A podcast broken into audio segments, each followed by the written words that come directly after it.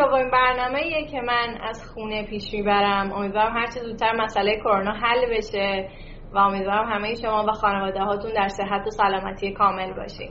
همکار من جناب آقای کلهوری در استودیو بورسان هستن که اگر مشکلی پیش اومد بهمون کمک بکنن. آقای کلهوری ممنونم که هستیم سلام خانم موسوی. ظهر شما بخیر. امیدوارم که برنامه خوبی داشته باشید هر جا مشکل بود من در خدمت شما هستم. خیلی ممنونم از شما.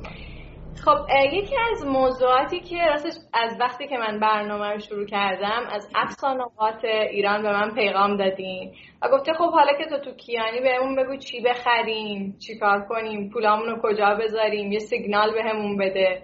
واقعیت اینه که من جواب این سوال نمی‌دونم و قراره تو این برنامه با مبانی سرمایه گذاری آشنا بشم قراره با فرصت های سرمایه گذاری آشنا بشم. و حتی اگه جواب این سوال رو هم می‌دونستم فکر می‌کنم خیلی به شما کمکی نمی‌کرد. به این دلیل که من فکر می‌کنم این راحل ها خیلی راحل های موقتیه و ما باید در طول زمان یه مقدار وقت بذاریم یه مقدار سختی به خودمون بدیم و یاد بگیریم. و اگر بخوایم که فقط با به راهکارهای موقت به راهکارهای موقت بچسبیم. من فکر می‌کنم که با رشد اقتصادی و مالی خوبی در آینده روبرو نخواهیم شد. حالا یکی از سوالاتی که خیلی خیلی زیاد از من پرسیدین در رابطه با صندوق های سرمایه گذاری بوده. گفتیم بهمون بگو که صندوق های سرمایه گذاری کیان چطوری هن چطوری میشه توشون ثبت نام کرد و چیزایی از این دست. و من تصمیم گرفتم این بخش از برنامه رو اختصاص بدم به گفتگو با آقای بهشتی روی. مدیر محترم توسعه حساب ها در شرکت مشاوره سرمایه گذاری پرتو آفتاب کیان. منتها قبل از اینکه بریم با ایشون صحبت بکنیم من در ارتباط با کارگزاری ها به یه اطلاعاتی رسیدم. اول بریم اون ویدیو رو با هم دیگه ببینیم و برگردیم. خب سلام. امیدوارم خوب باشید من تصمیم گرفتم که کد رو فعال بکنم.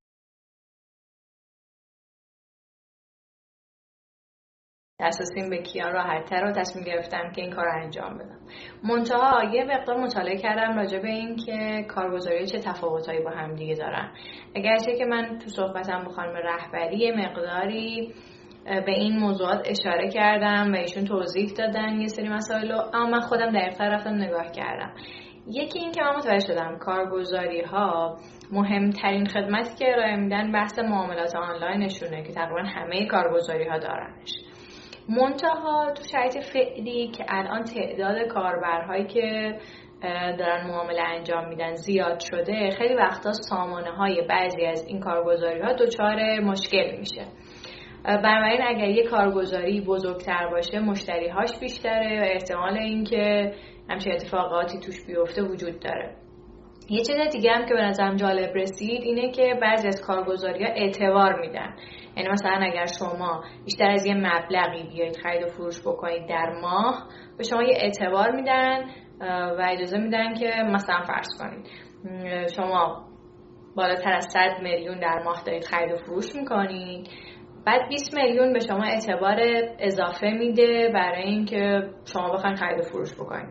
حالا همچین چیزی خیلی برای من اولویت نداره و مسئلم نیست. من رفتم تو کارگزاری کیان ثبت نام کردم. خیلی ساده بود. وارد شدم شماره همراه هم دادم کد ملیمو زدم. و بعدش یه سری مراحل رو باید طی کردم مثلا اینکه محل کارم یه سری عکس ها باید برشون آپلود می‌کردم. و تقریبا واقعا حدود مثلا نیم ساعت بعد یه پیغام بر من اومد که مدارک من یه سری نواقص داشت. مدارکم رو الان دوباره تغییر دادم و منتظر تاییدشم. به همین راحتی فکر می‌کنم که همه ما می‌تونیم وارد بورس بشیم. خب ویدیو رو دیدین. فکر کنم که هیچ پیچیدگی خاصی نداشت. من روز پنجشنبه این اقدامات رو انجام دادم و روز با من تماس گرفتم برای اینکه ملاقات حضوری داشته باشیم که احراز هویت حضوری صورت بگیره. فکر کنم که هر کسی هم که می‌خواد الان کد بورسی بگیره به راحتی می‌تونه این اقدامات رو انجام بده. خب بریم گفتگو بکنیم با جناب آقای بهشتی روی در رابطه با صندوق های سرمایه آقای بهشتی سلام و عرض ادب. خیلی ممنونم که دعوت من رو پذیرفتیم و به برنامه ما اومدیم عرض سلام و احترام دارم خدمت شما خانم موسوی مهمانان محترم برنامه سرمایه گذار شو. امیدوارم که بتونم پاسخگوی سوالاتتون در زمینه صندوق های سرمایه گذاری باشم اصلا خدمت. خیلی ممنونم. من اینو فقط برای دوستان توضیح بدم که قبلا موضوع صندوق های سرمایه گذاری در گفتگوی ویژه یک بار توضیح داده شده. منتها چون اونجا خیلی مباحثش فنی بود. من فکر کردم که لازمه که یک بار در این برنامه راجع به صندوق ها صحبت بکنیم. لطفا به عنوان اولین سوال بفرمایید که صندوق های سرمایه گذاری چی و چطوری کار می‌کنن صندوق های سرمایه گذاری یک در حقیقت شخص حقوقی حساب میشن که در حقیقت از سمت مشتریانی که در اون صندوق اقدام به واریز وجه و سرمایه گذاری می‌کنن بر حسب اون نوع پورتفوی که توی امیدنامه و اساسنامهشون قید شده اقدام به در حقیقت سرمایه گذاری در اون دارایی خاص می‌کنن. یعنی صندوق یک رکن واسط هست بین بازار هدف و سرمایه گذاران یعنی از خودش عملا نکته خاصی رو نداره که بخواد اجرا بکنه منابع خودش رو عمدتا به صورت یه بخش اندکی رو تحت قالب دارایی و سهام ممتاز در اختیار داره که برای تأسیس اون صندوق نیاز هست. پس از اون در حقیقت بعد از اینکه عقص مجوزهاش از سمت سازمان سرمایه گذاری و سازمان بورس کرد در حقیقت می‌تونه اختصاص بده به یعنی وقتی که وجوه رو دریافت کرد اختصاص بده به اون دارایی که در امیدنامه و اساسنامهش قید شد خب و اون وقت این صندوق های سرمایه گذاری الان چه ویژگی هایی دارن و کلا چطوری میشه بهشون ورود کرد؟ مناسب چه کسانی هستن؟ ببینید صندوق های سرمایه گذاری حالا بر اساس اون نوع دارایی که دارن حالا ما در حقیقت تقسیم بندی های مختلفی رو داریم در زمینه صندوق های سرمایه گذاری که به بازار سرمایه ارتباط پیدا می‌کنه. از صندوق های تقریبا کم ریسک که میشه بهش صندوق های با درآمد ثابت اطلاق کرد. صندوق های ریسکی تر که صندوق های سهامی و طلا باشن و صندوق های بسیار پر ریسک صندوق های جسورانه باشن. در حقیقت صندوق های سرمایه گذاری پذیرای مشتریان هستند و کارکردشون از این بابت هستش که بتونن یک مزیتی رو به نسبت سرمایه گذاری مستقیم خود افراد در اون دارایی ایجاد بکنن. نکته قوت صندوق های سرمایه گذاری در این هستش که عمدتا یک تیم تحلیل پشت این صندوق ها هست و شما مادامی که واحد های صندوق ها رو خریداری می‌کنید بهره مند میشید از اون تیم تحلیل و اون قدرت تحلیلی که پشت اون صندوق سرمایه گذاری وجود داره.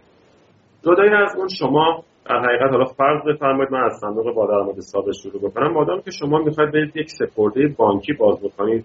مثلا فرض بفرمایید با 100 میلیون تومان می‌خواید این کار رو انجام بدید. قطعا 100 میلیون تومان سپرده بانکی یک نرخ سودی رو بهش در حقیقت پرداخت می‌کنه بانک. و اگر این عدد مثلا بشه 10 میلیارد تومن عدد متفاوتی خواهد و همین خاطر شما وقتی که بچه تو رو در اختیار صندوق قرار می‌دید این بچه چون یک بچه بزرگی عمدتا میشه و حجم مبنای بزرگتری رو پیدا می‌کنه امکان سرمایه گذاری در قسمت های مختلف بازار سرمایه می‌تونه فراهم بشه و این می‌تونه نکته قوتی باشه برای در حقیقت اون صندوق سرمایه گذاری به نسبت سرمایه گذاری مستقیم.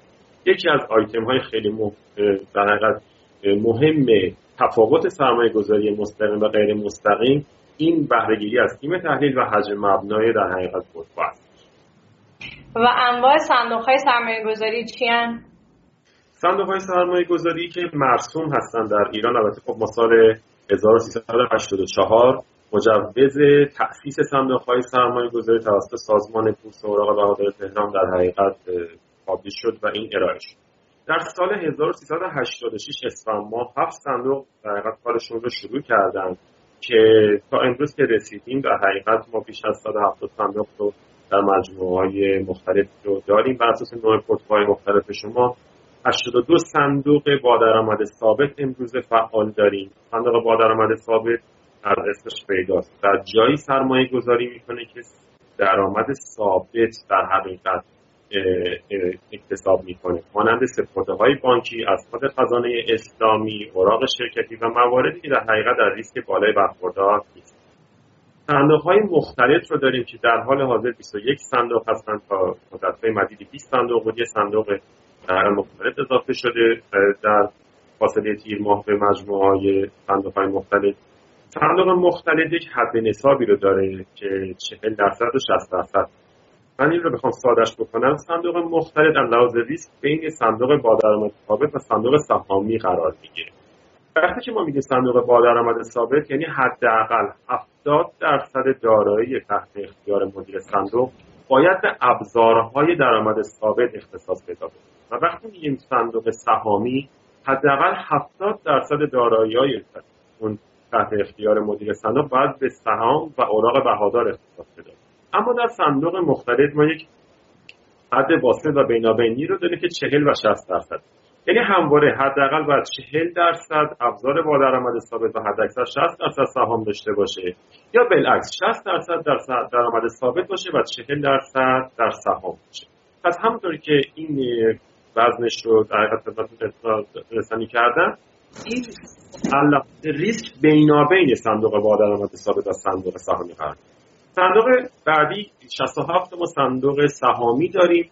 در بازار سرمایه که همونطور که اسمش برمیاد و از کردم خدمتتون 70 درصد این دارایی های تحت اختیار باید حتما به سهام و اوراق بهادار اختصاص پیدا بکنه. و چهار صندوق هم مبتنی بر سکه طلا داریم که این سکه های طلا در حقیقت داخل ترتیب جوایی سپرده سکه طلا هستند که صندوق های در حقیقت طلا که از سال 96 تاسیس شدن و چهار صندوق هم هستن دیگر فعلا سازمان اجازه در تاسیس صندوق جدید رو نمیده. اینها هم باید همونطور که از خدمتتون حداقل 70 درصد داراییشون بر گواهی سپرده سکه طلا استوار باشه. اما خب به خاطر اینکه ابزارهای دیگه ای که هم از بازار اختیار و بازار آتی بوده رو به بستن از سال 97 الان بیش از 98 درصد صندوق های طلا هم مبتنی بر گواهی سپرده سکه طلا. ما صندوق های جسورانه صندوق های پروژه و صندوق های در حقیقت زمین و املاک هم توی سایت فیفیرا که شما ملاحظه بکنید هستن. اما اینها همچنین صندوق بازارگردان. اما صندوق های مرسومی برای سرمایه گذاری عامه جامعه نیستن. صندوق جسورانه برای حمایت از استارتاپ ها در حقیقت تأسیس میشن اینها. فعالیتشون به ترتیبی هستن که بسیار پرریسکن و برای همونجور که از برمیاد حمایت از استارتاپ ها خب نیاز به جذب منابع دارن. خب جذب منابع اگر قرار باشه از بانک انجام بشه خب اینا بهشون تامین مالی انجام نمیشه چون عقبه ای ندارن که بر اون اساس بتونن document ی مبنی از مالی یا حالا استراتژی به بانک ارائه بدن که بتونن در قبال اون وام یا تسهیلاتی رو پرداخت. تصمیم فلسفه وجودی صندوق های جسورانه بر این بود که بیان در حقیقت حمایت بکنن از استارتاپ هایی که می‌تونن آینده خوبی داشته باشن. که حالا بیشتر در خارج این قضیه خیلی مرسوم هست از جسورانه بسیار مورد در حقیقت استقبال سرمایه گذارانی که نیاز دوست دارن های ریسک باشن قرار می‌گیره. ما در ایران کم داریم نمیگم نداریم. تقریبا 7 مورد هستی به مربوط مجموعه همکار هست که اونها هم دارن در حقیقت فعالیت رو می‌کنن. صندوق دیگری داریم به نام صندوق های پروژه. صندوق های پروژه همونطور که اسمش فرمود برای لانچ کردن یک پروژه خاص هست. تفاوت صندوق جسورانه و صندوق پروژه رو به صورت ساده بگم در صندوق جسورانه حداکثر 60 درصد باید به یک استارتاپ از 60 درصد از دارایی تحت مدیریت و به یک استارتاپ اختصاص پیدا کنه اما در صندوق پروژه این قضیه 90 درصد است. و به همین ترتیب چون برای یک پروژه خاص مثل فرض بفرمایید حالا مثلا احداث صد یه چیزی باشه این معمولا دولتی هست به صورت اوراقهای تامین مالی که حالا دولت در اختیار قرار می‌گیره و به بازار ارائه میده مثل حالا اصلا خزانه اوراق تامین مالی اوراق مرابحه اوراق افاد حالا مواردی که از این دست هست از اون طریق بیشتر پیش می‌بره. ولی اگه یه شرکت خصوصی یا فقط یه طرح خاصی باشه یک پروژه خاصی باشه نیاز به تامین مالی باشه بیشتر از طریق صندوق پروژه هم در حقیقت اون تامین مالی ولی مخصوص مردم عادی نیست. اینجوری که من فهمیدم. بله در, در صندوق های پروژه فقط اشخاص حقوقی می‌تونن سرمایه گذاری کنن. اما در صندوق جسورانه اشخاص حقیقی هم مجاز به سرمایه گذاری هست. درسته صندوق بازارگردانی هم فقط میونه کلمه خواهی می‌کنن فقط از بابت بازارگردانی یک سری های خاص هست که حالا صندوق بازارگردانی خیلی میام اختصاصا برای سرمایه گذاری مردم یعنی در حقیقت یک صندوق تاسیس میشه که بازارگردانی یک سهامی رو بر عهده بگیره. در حقیقت می‌تونه حالا ملک نیوی یا در حقیقت نیوی باشه که اونا مسائلش تخصصی میشه. نمی‌خوام تو برنامه برنامه که در حقیقت باید ساده صحبت بکنیم اون خیلی برم وارد اون قضیه میشه. خب آقای اگه بخواد یه فردی الان تو این صندوق ها نمی‌دونم میگیم بخره ثبت نام می‌کنه چی بهش میگیم چطوری باید اقدام می‌کنه ببینید صندوق حالا ما به صورت عرف دو نوع صندوق داریم. صندوق های در حقیقت ETF که مخفف Exchange Traded Fund یا فارسی صندوق های قابل معامله در بورس هست و صندوق های صدور ابطالی هست صندوق های صدور ابطالی در حقیقت از بسترهای شبیه درگاه های صندوق ها اپلیکیشن ها و در مراجعه حضوری حالا به غیر از ایام کرونا صورت می‌گیره. و در صندوق های ETF چون صندوق های ETF هم که عرض کردم قابل معامله در بورس و در تابلوهای بورس هستن دارای نماد هستن که نیاز به بستر کارگزاری داره یعنی مشتری میبایست عملیات تعریف مشتری در کارگزاری رو انجام بده مشتری کارگزاری بشه. حالا یا به صورت آنلاین به صورت آفلاین به صورت های در مرسومی که مشتری با کارگزاری ارتباط بگیره می‌تونه نسبت به خرید و فروش صندوق های سهام در بازار بورس استقلال در غیر اقدام بکنه و این صدور ابطالی که گفتین باید اپلیکیشن خاصی نصب بکنه باید به بانک مراجعه کنه باید کجا بره؟ ببینید از سال 96 حالا این رو به عنوان نکته در جدا از قضیه خدمتتون عرض می‌کنم. از سال 96 هر گونه خرید و فروش صندوق ها در بانک ها ممنوع شد. یعنی به خاطر اینکه رجحان و برتری نداشته باشن بانک ها به خاطر اینکه شعب زیادی رو در سطح کشور دارن این نکته رو در حقیقت سازمان لحاظ کرد. که بانک ها حق سود و و خرید فروش صندوقاشون در شعبش رو نداشتن. حالا هر صندوق بر حسب 67 صندوق سهامی که عرض کردم خدمتتون هر صندوق در حقیقت با درآمد ثابت و 21 صندوق مختلف مدل های مختلف دارن. حالا یه سریاشون ETF هستن یه سریاشون صدور هستن. بر حسب سیاستی که اون مجموعه مدیر صندوق اتخاذ کرده عمدتا یا صدور های اینترنتی از روی بستر در حقیقت وبسایت اون صندوق دارن یا اپلیکیشن دارن. مثلا در مجموعه خود کیان ما اپلیکیشن خود ها رو داریم. صدور اینترنتی رو بنا به مسائلی نداشتیم چون همیشه سیاست مجموعه کیان بر این بوده که به هنگام صدور مشاوره های لازم توسط ابزارهایی که در اختیار داشتیم به مشتریان ارائه بشه و مشتری رو ما از ابتدا به ساکن حمایت لازمه رو ازش داشته باشیم. اما مجموعه دیگر هستن که همکارا کار می‌کنن. در حقیقت اگر صندوق سود رفتاری باشن عمدتا از طریق درگاه های صندوقشون خدمتشون باشن یا از طریق در حقیقت اپلیکیشن. عده نادری هم هستن که نیاز مراجعه حضوری و قضیه اعلاد هویت داره که حالا میگم به خاطر کرونا ممکن یه سری محدودیت های اعمال بکنن. ولی اون هم به صورت پابلیک و جنرال وجود ما چطوری می‌تونیم به لیست این صندوق ها دسترسی پیدا بکنیم؟ سوال خیلی خوبی هستش. ما در حقیقت از طریق سایتی که مدیریت فناوری بورس در اختیار عموم سرمایه گذاران قرار داده که سایتش از www.fipiran یا fipiran.com اگر بتونم از خدمت آقای کلهوری این رو من کمک بگیرم که در استودیو هستن که نشون سرمایه گذارا و مخاطبینتون بدن. ما از طریق سایت ایران از داخل تب تب صندوق های درابدان باز می‌کنه که داخل اون درابدان انواع اقسام صندوق ها سورت شده بر اساس در تبی که قسمت صندوق ها وجود داره. هم که ملاحظه می‌کنید همکاران زحمت کشن درآمد ثابت مختلف سهامی بازارگردانی دستورانه و اقسام مختلفی داره. که هر کدام هر کدومش رو که کلیک بفرمایید لیست اون صندوق های مجاز و لیست شده در حقیقت می‌تونن دسترسی پیدا کنن. خیلی هم عالی. برای اینکه پس من اینو متوجه شدم. حالا اون شما صحبت از ETF کردین. من یاد دارایی کم افتادم. نمی‌دونم این چقدر شباهت داره به اون. آیا میشه گفتش که اون رو دولت داده فقط اینجا الان خصوصیه. میشه گفت اون دو تا این دارایی کم صندوق سهامی بوده که دولت در حقیقت مدیریت شد داشته و دارای نماد هستش. حالا ما صندوق های سهامی یا صندوق در وسط دیگری هم داریم که با نماد خودشون برای کم کم مدیریتش وقت از درسته. بعد می‌خوام بدونم که پس با این اوصاف برای ورود به این صندوق های ETF ما نیاز به کد بورسی داریم. بله اما برای ورود به برای اون نوع دوم که قابل معامله در بورس نیستن دیگه فکر کنم نیاز به کد بورسی نداشته باشیم. درست میگم؟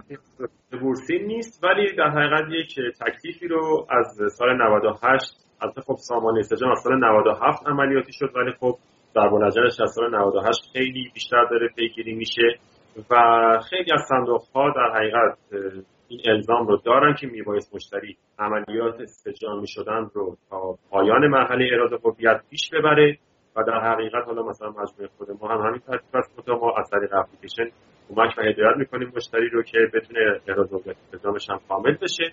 اما در حقیقت این سجامی شدنه اصلا 98 به صندوق تکلیف شده و مشتریان باید عملیات سجامی شدنشون رو انجام بدن. حالا ممکنه بعضی از جا احیانا اقماضی هم صورت بگیره ولی حتما این کار باید دیگه از سال 99 نهایی بشه. مشتریان برای اینکه سرمایه گذاریشون چه به صورت حالا اون حضرانی که از طریق کارگزاری در تعامل هستن و خرید فروش سمت چه از که صندوق ها رو خریداری می‌کنن صندوق هاشون حتی غیر هستش که باید عملیات سجامی شدن رو تکمیل بکنن که خدای نکرده مشکل و مطلبی بر خب حالا ما یه لیستی دیدیم از اون صندوق های سرمایه گذاری اگر بخوام بینشون انتخاب بکنم بر اساس چه اصولی بر اساس چه معیاری باید انتخاب بکنم؟ بله. این هم سوال خیلی سختی هستش به هر حال انتخاب سخت بر اساس میزان ریسک پذیری و میزان ریسک که مشتری داره بایستی انتخاب بشه. به حال همونجور که عرض کردم خدمتون طیف صندوق ها رو از کمیست و فوریس خدمتون گفتم مشتری باید اول یک سیاست سرمایه گذاریش برای خودش مشخص بشه ما در مجموعه خودمون که همیشه می‌خوایم مشتریان رو هدایت و مشاوره بهشون بدیم خواهشمون از سرمایه گذاران این هستش که همیشه یک تارگت حداقل یک ساله رو برای سرمایه گذاری انتخاب بکنن. دارایی رو وارد صندوق های سرمایه گذاری بکنن که این دارایی به قول حالا امروزی میگن پول ترسو نباشه یا در حقیقت مثال های مشابهی که بخوام بزنم پولی که از بابت خرید فروش از بابت فروش منزل مسکونی در وسیله نقلیه یا مسائلی که می‌تونه مشتری و سرمایه گذار رو با ریسک های زیادی مواجه بکنه نباشه.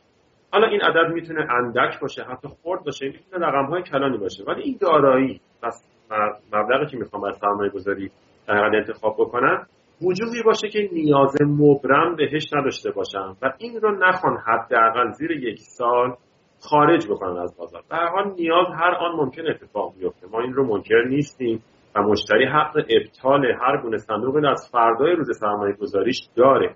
یعنی نه که حقی ازش خدای نکرده. سلب فقط موضوع برای این هست که ما پیشنهاد میدیم خواهشان این رو یه تارگت سرمایه گذاری حداقل یک سال و در ایدئال ترین حالتش سه ساله تا پنج ساله در نظر بگیرن. چون بازدهی بازارهایی که عرض کردم خدمت حالا که بازار سرمایه به صورت خاص که حالا بیشتر سوال مشتری و سرمایه گذار و مخاطبینتون هست بازدهی هستش که در بلند مدت خیلی می‌تونه خودش رو به نسبت سایر بازارهای موازیش نشون بده. حالا در سایت فیبیران که شما تشریف می‌برید ما یه سری ستون داریم که ستون هایی هستش که بازدهی های ماهانه بازدهی ماه اخیر سه ماه شش ماه یک سال بازده از آغاز فعالیت رو داره و حالا ستون هایی داریم که در ستون آلفا و بتا هست که یه مقدار اون آلفا و بتا شاید تاثیر گذار باشه تو انتخاب مشتریان. ببینید انتخاب حالا الان من نمی‌بینم اسم صندوق ها رو که کدوم صندوق یعنی نوع صندوق رو متوجه نیستم با درآمد ثابت یا سهامی هستش. اگر کلموری محبت کنیم و این رو به من ارائه بدن صندوق سهامی هست اگر اشتباه بله چون اولی صندوق بله. در صندوق های سهامی ببینید بازدهی ها عمدهش اینه که ما خب بازدهی سال رو اگر سورس بکنیم می‌تونیم یک شمای کلی از کلیت صندوق ها داشته باشیم و شاید شاغل و معیار خوبی باشه برای سنجششون. اما یه نکته که وجود داره خب ما الان یک سه ماهه حالا شاید به جرات بکنم شاید چهار ماه و نیم خاصی رو در بازار سرمایه تجربه کردیم. خب از ابتدای سال ما شاهد رشد خیلی بالایی بودیم بیش از 287 درصد بازدهی شاخص بوده. می‌تونه ما صندوق رو داشتیم که بازدهی شاید سالشون خیلی جذاب نبوده ولی بازدهی سه ماه خوبی دارن. صندوق رو داریم که بازدهی های سالانه خوبی رو دارن ولی بازدهی های سه ماهه خوبی رو ندارن. و همینطور اینو در حقیقت تعمیمش بدیم به بازدهی شش ماهه که خب شاید بعد از بهمن ماه عملا میشه. الان بخوایم حسابش بکنیم از بهمن تا الان میشه. خب بهمن از از بهمن تا الان شاخص ما رشد زیادی رو داشته بازدهی شش ماه هم می‌تونه در حقیقت آیتم خوبی باشه. اما واقعا این که بخوام یک توصیه بکنم که فقط بر اساس بازدهی سال مشتری سورت بکنن و از بالا ببینن هر کدوم بهتره می‌تونه بهترین صندوق باشه؟ خیر. بازدهی سالانه شش ماهه و سه ماهه همش باید در کنار همدیگه بررسی بشه و صندوقی که در حقیقت انتخاب می‌کنی ضریب بتا و ضریب آلفاش هم مهم هست حالا ضریب آلفا و ضریب بتا چی هست؟ حتما سوال احتمالا بعدیتون خواهد بود. من اینو یه ذره پیش قدم بشم درش. اون ضریب بتا ضریبی هستش که میاد میزان نوسانات صندوق رو در برابر یک شاخص معیار که عمدتا شاخص بورس از راجع صندوق های سهامی صحبت می‌کنیم میسنج اگر این شاخص زیر عدد یک باشه یعنی در حقیقت نشون میده چنانچه یک درصد شاخص بورس نوسان بکنه. مثلا اگر شاخص ضریب بتای یک صندوق 8 دهم هست این 8 دهم درصد جابجا میشه. و اگر بالای یک باشه در حقیقت مثلا فرض کنید یک ممیز دو دهم باشه این نشون میده که اگر شاخص بورس یک درصد در اون بازه زمانی نوسان بکنه شاخص اون صندوق بیش از یک درصد و معادل یک و دو دهم درصد نوسان. خب همونطور که این رو شاید براتون مسجل و ملموس باشه مطمئن فقط برای تاکید خدمتتون عرض می‌کنم ضریب بتایی که بالای یک باشه ریسک بالایی رو برمیداره. و حال نشون میده که خود با شاخص بورس الان نوسانات خاصی رو ما داریم درش تجربه می‌کنیم وقتی که این ضریب بالای یک باشه ضریب بتای صندوق بالای یک باشه نشون میده که ریسک بالایی رو داره در حقیقت برمیداره. ضریب آلفا چی میگه؟ ضریب آلفا تقریبا به جرات می‌تونم بگم شاید تا 7 ماه اخیر اصلا توی سایت فیفیران نبود و به تازگی اضافه شد. ضریب آلفا نشان دهنده میزان بازدهی اختلاف بازدهی سرمایه گذاری اون صندوق با شاخص معیار که باز همون شاخص در در آلفای صندوق های سهامی که صحبت می‌کنه راجع شاخص بورس هست صحبت می‌کنه. اما اون بازدهی آلفا اینو باید در نظر داشته باشیم. ما خب در صندوق های سهامی همه صندوق همونطور که عرض کردم حداقل 70 درصدش هست. حد اکثرش می‌تونه 100 درصد باشه. ولی تقریبا می‌تونم به جای بگم هیچ کدوم از صندوق ها نمیان 99 درصد یا 100 درصدشون به سهام اختصاص بدن.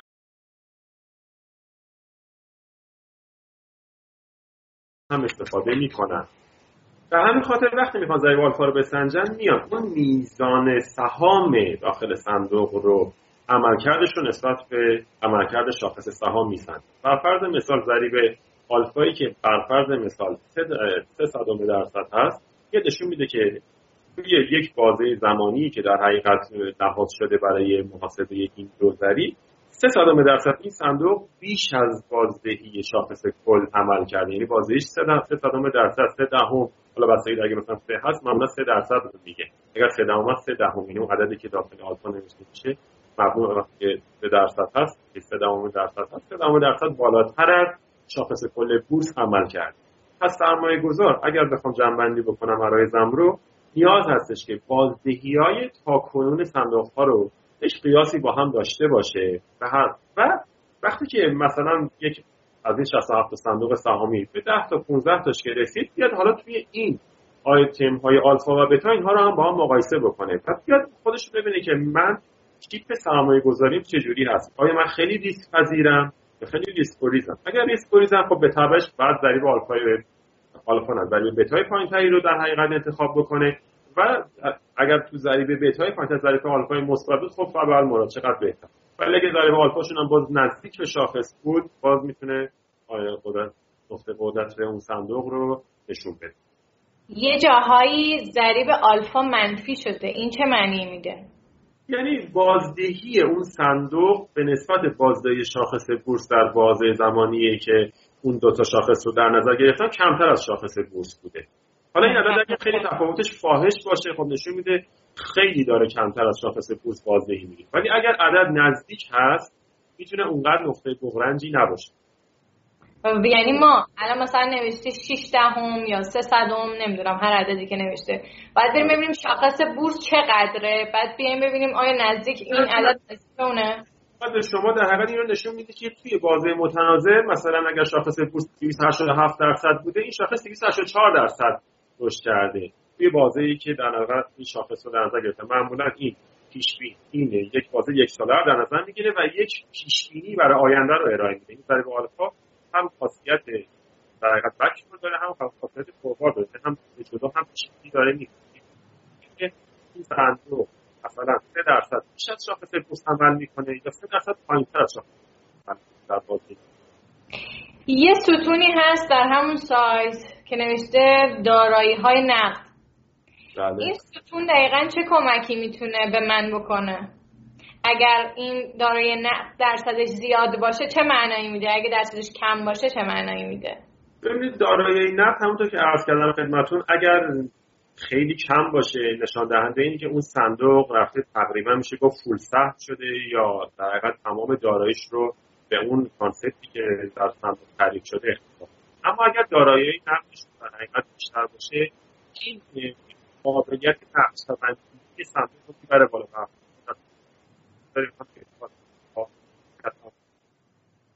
اگر دارایی نقد هم باشه این که صندوق میشه سخت در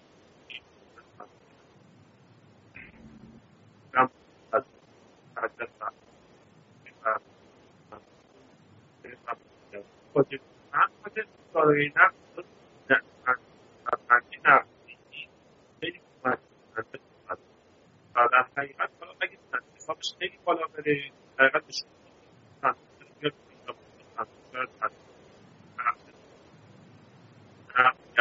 اگر با کافر یاد از یاد در حقیقت تغییر بده این قابل نقص من برای حرکتی بعد خرید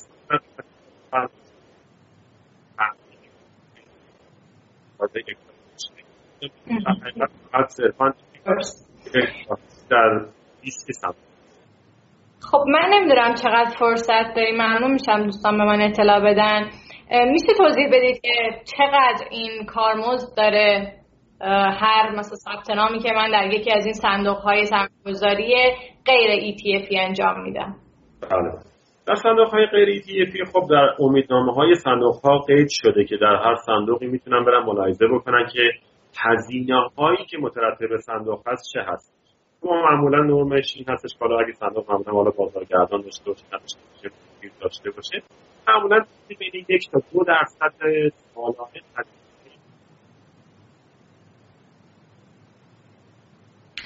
می‌خواد یک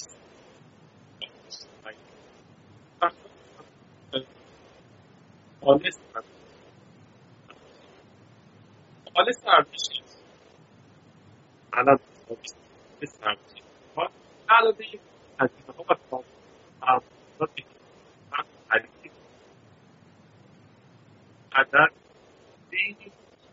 درصد